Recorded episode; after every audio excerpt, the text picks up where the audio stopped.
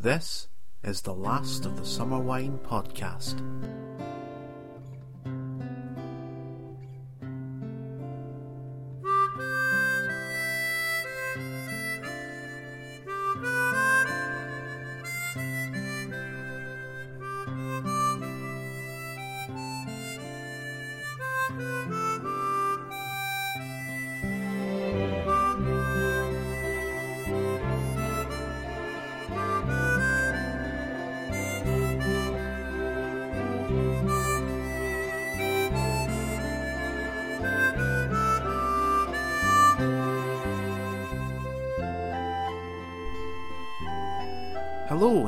To this very first edition of the last of the Summer Wine podcast. My name is Patrick, and I will be your host for this podcast. Uh, this show is basically more or less my tribute to Last of the Summer Wine, the longest running comedy series in the world, which ran on the BBC from 1973 to 2010. I imagine that people listening to this podcast will be very familiar with this series, and this podcast is for all fans of the show. However, if there are any listeners who are new to the show, or have probably only watched it once or twice, then please feel free to stick around. With that being said, let's get started.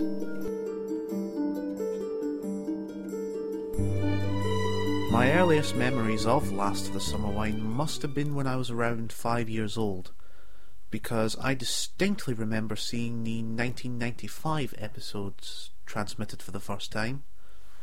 And from then on, I would just watch the show from time to time whenever it was on, which was usually Sunday nights on BBC One. Uh, but then around the year 2000, I began to watch it a lot more regularly, and I actually started to record some of the episodes from that year.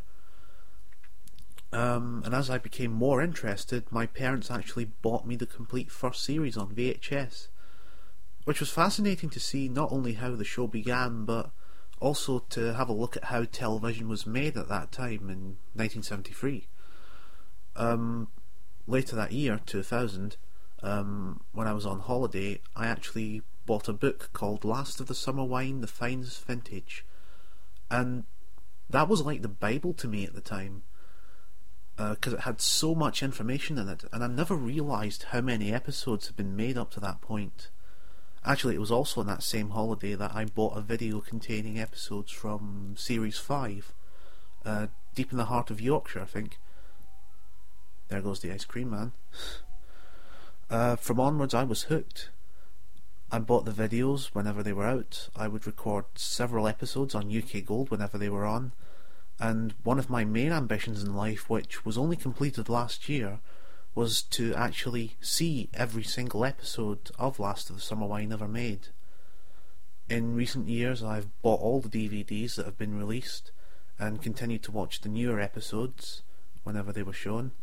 Then another ambition came true in 2008 when I actually went down to Yorkshire and actually stayed in Holmfirth for a holiday weekend. I actually stayed in the White Horse, which has been seen in the programme many, many times and I also got to visit the main locations of the show, such as the cafe and uh, the houses of Compo and Nora Batty. And it was a very enjoyable experience. Very enjoyable. I suggest if you've never visited Holmfirth, it's a good place to visit. So please check that out. Um, I was actually sad when Summer Wine ended last year, but I think it, it had a good run overall, and it's left a huge back catalogue for many audiences to see. And this is primarily the aim of this podcast, which is hopefully to celebrate all that is Last of the Summer Wine. And what better way to celebrate the show than to look at every single episode ever made, which is primarily my intention with this podcast. So please, stick around.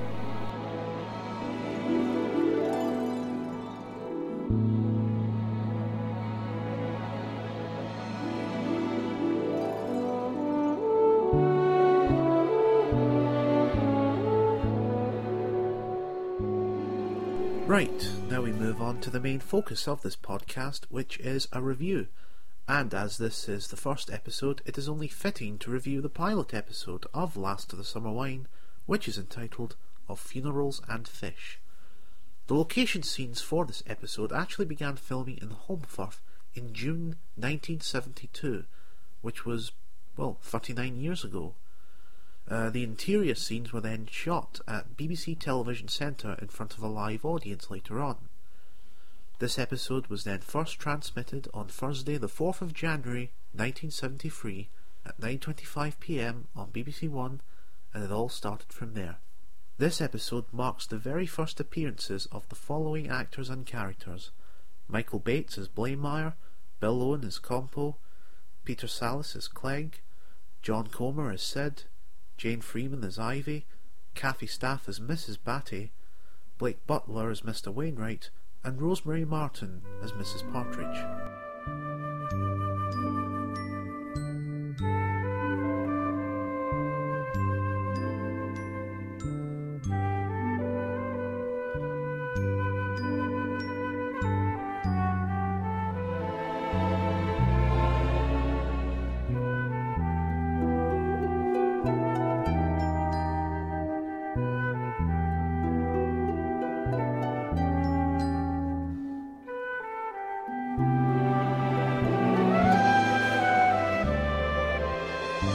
Let's take a look at the history and development of Last of the Summer Wine.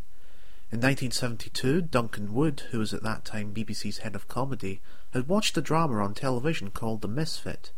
Impressed by the writer, Roy Clarke's ability to inject comedy into the drama, Wood offered Clarke the opportunity to write a sitcom.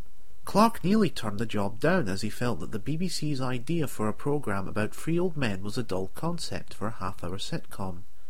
Instead, Clarke proposed that the three men should all be unmarried, widowed, or divorced, or either unemployed or retired, leaving them free to roam around like adolescents in the prime of their lives, unfettered and uninhibited. Clarke chose the original title, The Last of the Summer Wine, to convey the idea that the characters are not in the autumn of their lives, but the summer, even though it may be the last of the summer. The producers at the BBC hated this at first, insisted that it remained a working title while the cast worried that the viewers would forget the name of the show. The working title was then later changed to The Library Mob, a reference to one of the trio's regular haunts early in the show. Clarke switched back to his original preference shortly before production began, a title that was shortened to Last of the Summer Wine after the pilot show. Around that same time, Barry Took, who had produced a series of ultimately unsuccessful documentaries for the BBC about working men's clubs, was partially responsible for the choice of location for the exterior shots. The programme which drew the highest ratings of the series was focused on Burnlee Working's Men's Club, a club in the small West Yorkshire town of Holmfirth, and Took saw Holmfirth's potential as a backdrop of a television show. Took's idea was then passed to producer and director James Gilbert and Roy Clarke via Duncan Wood, who was at that time filming Comedy Playhouse. Gilbert and Clarke then travelled to Holmfirth and decided to use it as the setting for the pilot of Last of the Summer Wine. Now, for people who have seen nearly every episode of Last of the Summer Wine, will be very familiar with the very first shot in the episode, which is a view of the town of Holmfirth from Cliff Lane, and the location has been seen many times throughout the series. Uh, for those of you who don't know, it's a shot with a long downhill road in the distance. Um, it was the very first shot in the episode, and has turned up many, many times. The episode then begins when two removal men arrive outside Compo's house, where Nora Batty and her neighbours are watching. They're taking his telly again. God, is it Tuesday already? Hey, does your granddad know the job of what you do here? So much for night school. Minus steps. We know the steps. Why you let me have one of them nice little portables? Save you a lot of bother. That's going to be sweaty when I get colour. While you've got it, have a look at that vertical hole. I hope not. Oh, why don't you stay inside, Mrs. Batty? You know you always get me excited. So he can talk. Filth.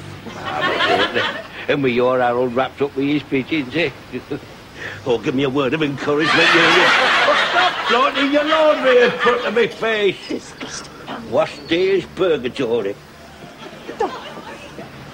No wonder his missus went off with that pole. It's not good being lonely. He's not lonely. There's a gang of 'em round at that public library. They've now tell Stu. What does he do when library's closed without his telly?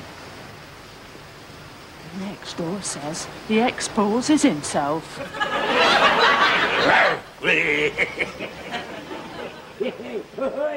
One of the things I noticed about this opening scene is the interplay between Compo and Nora. Whilst the characters' relationship hasn't been too established yet, it's interesting to see where it starts from. Um, another interesting fact is that Nora's husband is referred to as Harold at this point, because we don't see Nora's husband until series 2, where, as we all know, or older fans will know, that uh, he is named Wally. But uh, it does make me wonder whether they had intended to introduce the husband of Nora at that point. It's also pointed out that Compo was once married, um, and that his wife eventually ran off with a Polish man, or a Pole, as he is referred to constantly. Um, I don't think Compo's marriage was referenced that much in future episodes, but I think it does get mentioned a few more times. Uh, we then move on to Blamire's introduction, where he is walking his landlady's dog, where he comes across a young boy, upon when discovering that he has got spots, makes a hasty retreat. He then meets up with Compo, and I think it's fair to say that this scene establishes mainly the class differences between Blamire and Compo. In fact, I think Blamire was primarily created as a contrast to Compo's characteristics and I think it pretty much sets up the relationship that Compo would have with future characters in the later parts of the show. Then we are introduced to Clegg, who is riding on his bicycle on his way to a church, catching a ride beside a hearse. And I think it's fair to say also that we see an establishment of Clegg's character, particularly in these early episodes, when he sits down to bench to talk to a vicar.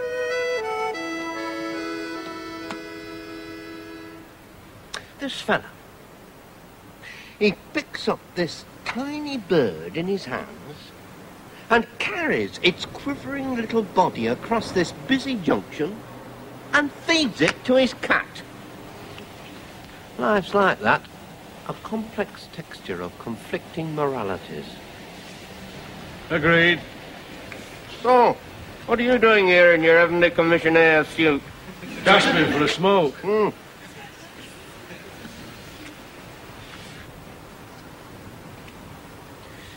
Reckoning on you know what's on t'other side?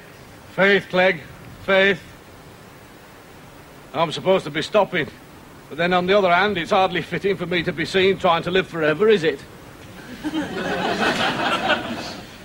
finished the book. Oh, you know where the others are.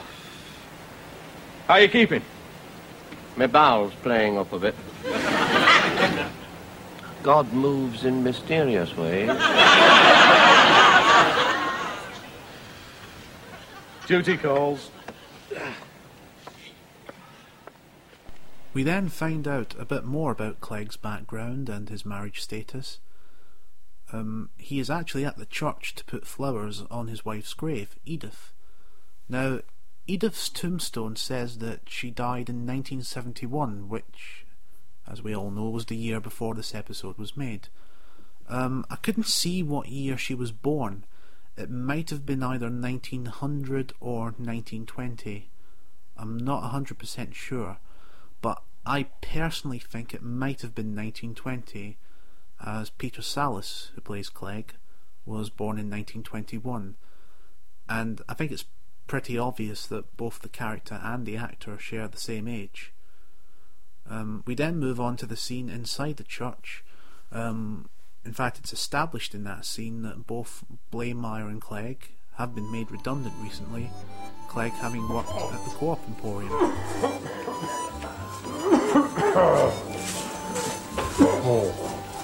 Here, you're on consecrated ground. I'm wearing rubber soles. yeah, this chapel ain't been used for years. And we all know that feeling. No need to be prejudiced against him, Cyril, just because he looks like someone from Rent a Drain. That's true, I've got my feelings, you know. Oh, I do know. I've seen you scratching them. You've got to remember, Compo, that Cyril's a Tory. And Tories can't stand it if you're filthy and obscene. That's what the Labour Party's for. They fetched me in a car once, Labour Party. Fancy that, having a vote. I mean, you've only got to look at his flat head. Who were they burying then? A fellow from Urbison Street. Where else can you go after Urbison Street? A definitely subnormal flat head. You can see that at school. A lovely bone structure. And that's not the only thing you could see at school. On a clear day, old Raggy Britches here could be grinning at you from all sorts of unsightly places. It's not all that flat. Feel here, where the bolt goes through. Eh, you play your cards right, you could run your fingers through my hair any time. Like a retarded camel. hey, just a guy on the party in middle, that might go down well with Mrs. Batty. I should leave it be, just naturally messy. Just look how things have turned out. To think that that used to bully me life out. Did you? Well, he had his velvet suit. You didn't, did you? Well, my mum wanted to give me a start in life. I should think you'd need a 50 yard start in Hardwick Street with a velvet suit. Right, yeah, good. You know, I can't wear the Almighty up at all. Oh, I don't believe in him. Except in the moving spirit behind the National Assistance. It's a puzzle. Even old Canon Jameson. Do you believe in old Canon Jameson? Ah, well, you He see... was a complex character. A tyrant one minute, and yet more than democratic in his ways with the choir boys. And that's just a canon, so you've no chance of weighing up God. Well, I believe in him. You creeper. I'm interested, but Your ED was solid chapel. You've been, you've seen. I know. But despite even that, I'm still interested. Well, what was wrong with chapel, eh? I felt somehow that it should have more humour and perhaps a bigger organ.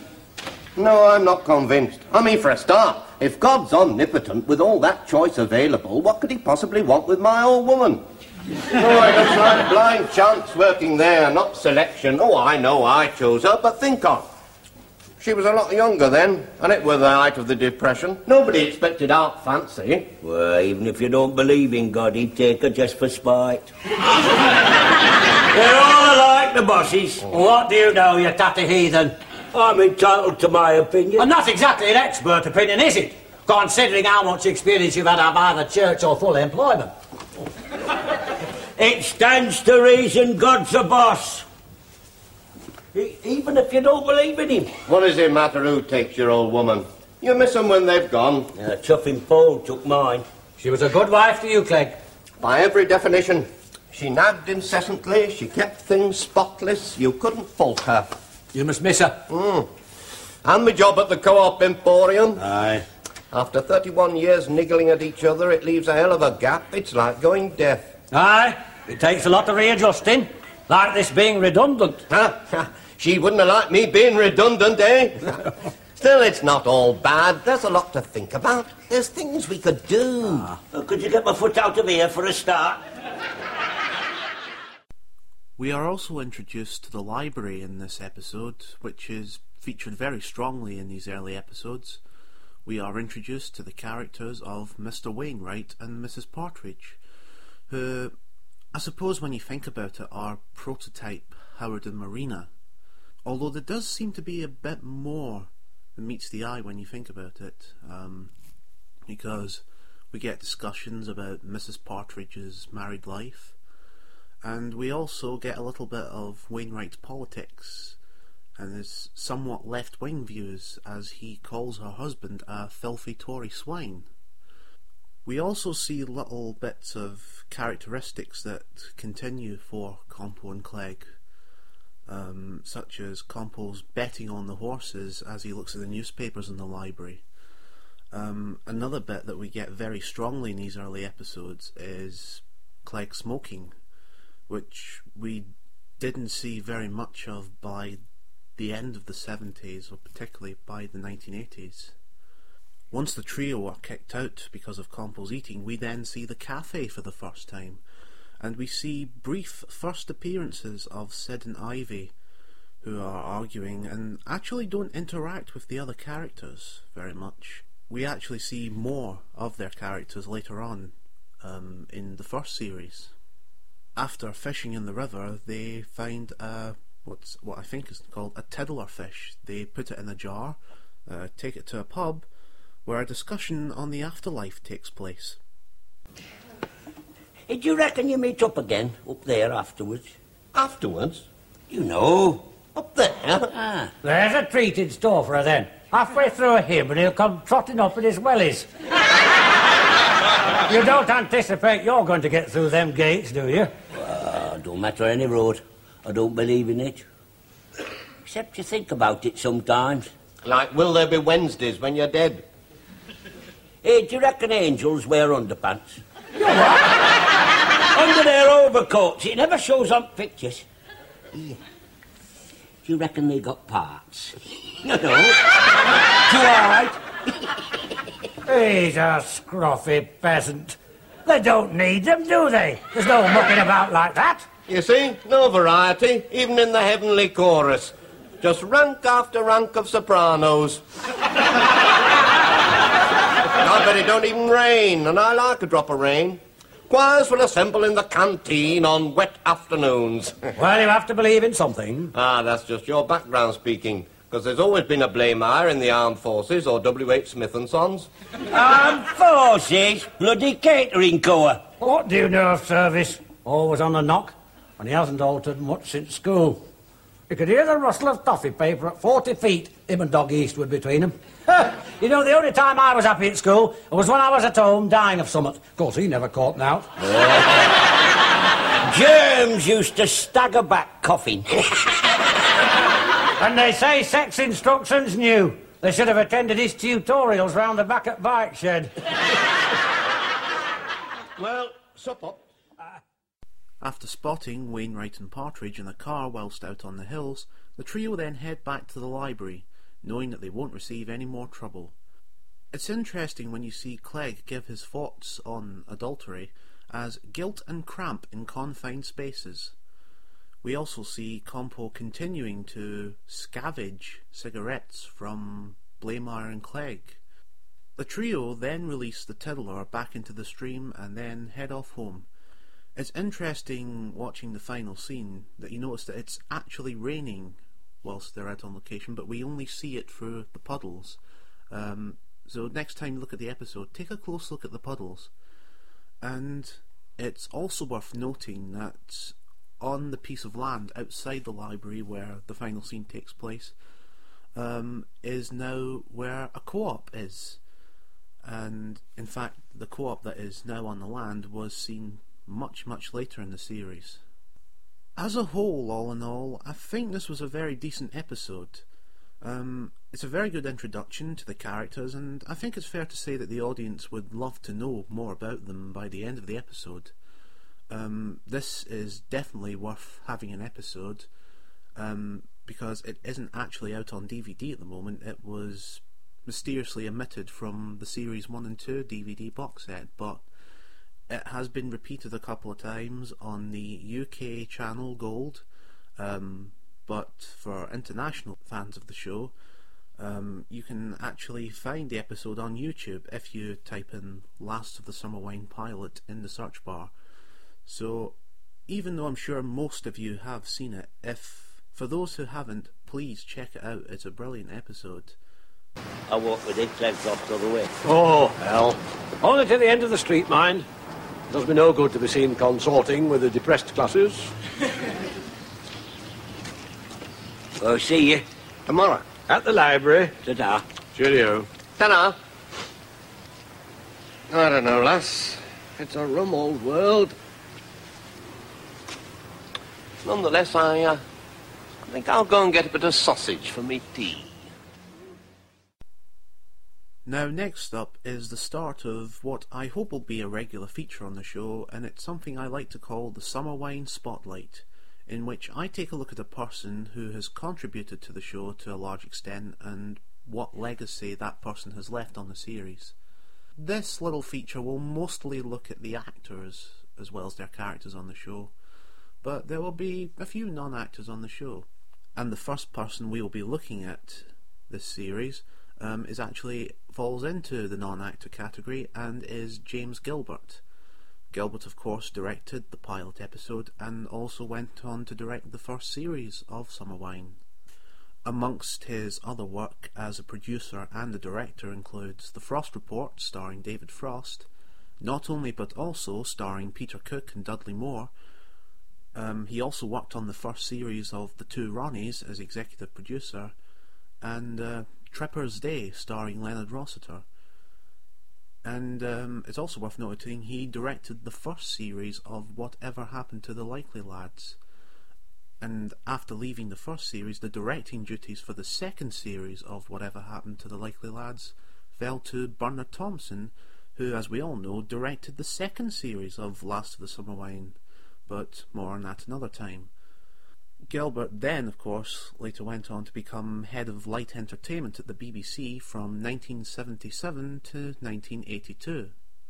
There isn't really too much to talk about here, as some of Gilbert's directing will hopefully be discussed in the next edition of the podcast, but uh, in terms of what I've seen of his direction, I think he made great use of the environment of Holmfirth and I think he captured that look of the early 1970s in Britain, particularly in the north of England.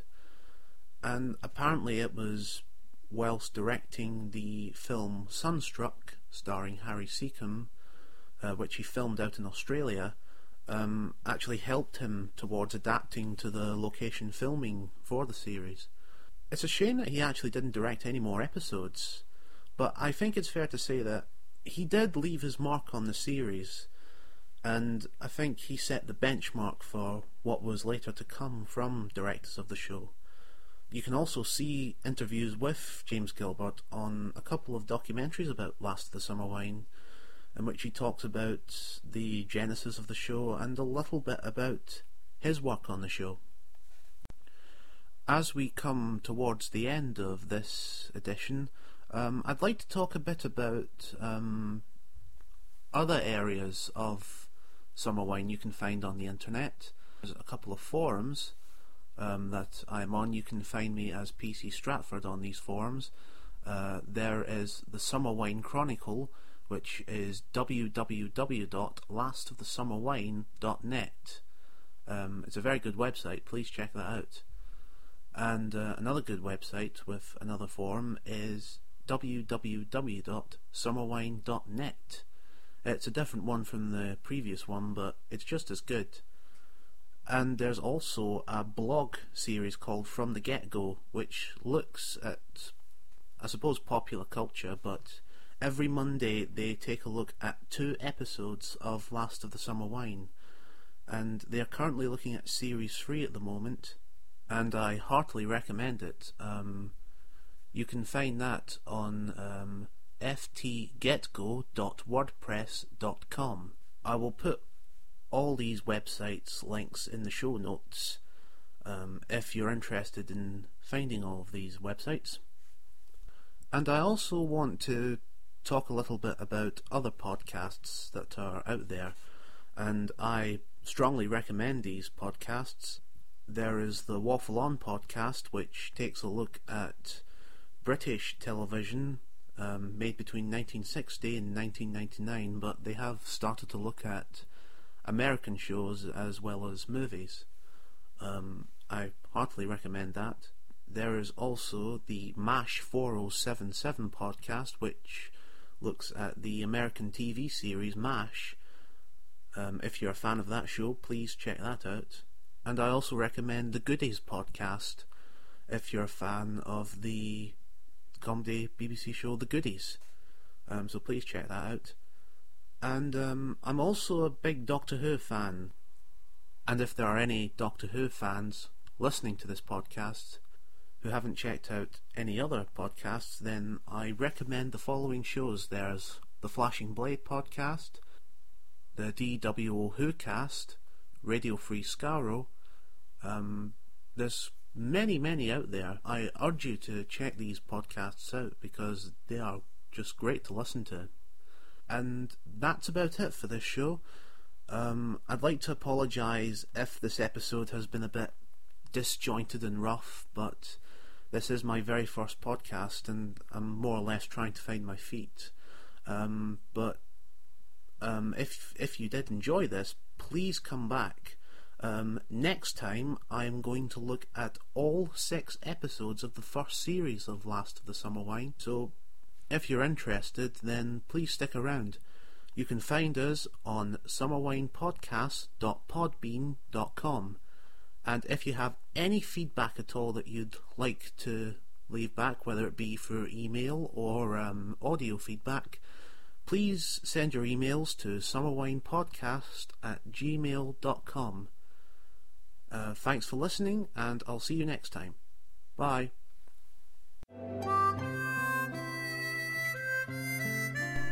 You have been listening to the last of the Summer Wine podcast. Any other audio that appears in this podcast is copyright of its respective owners. Please leave feedback to summerwinepodcast at gmail.com. You can find us at summerwinepodcast.podbean.com.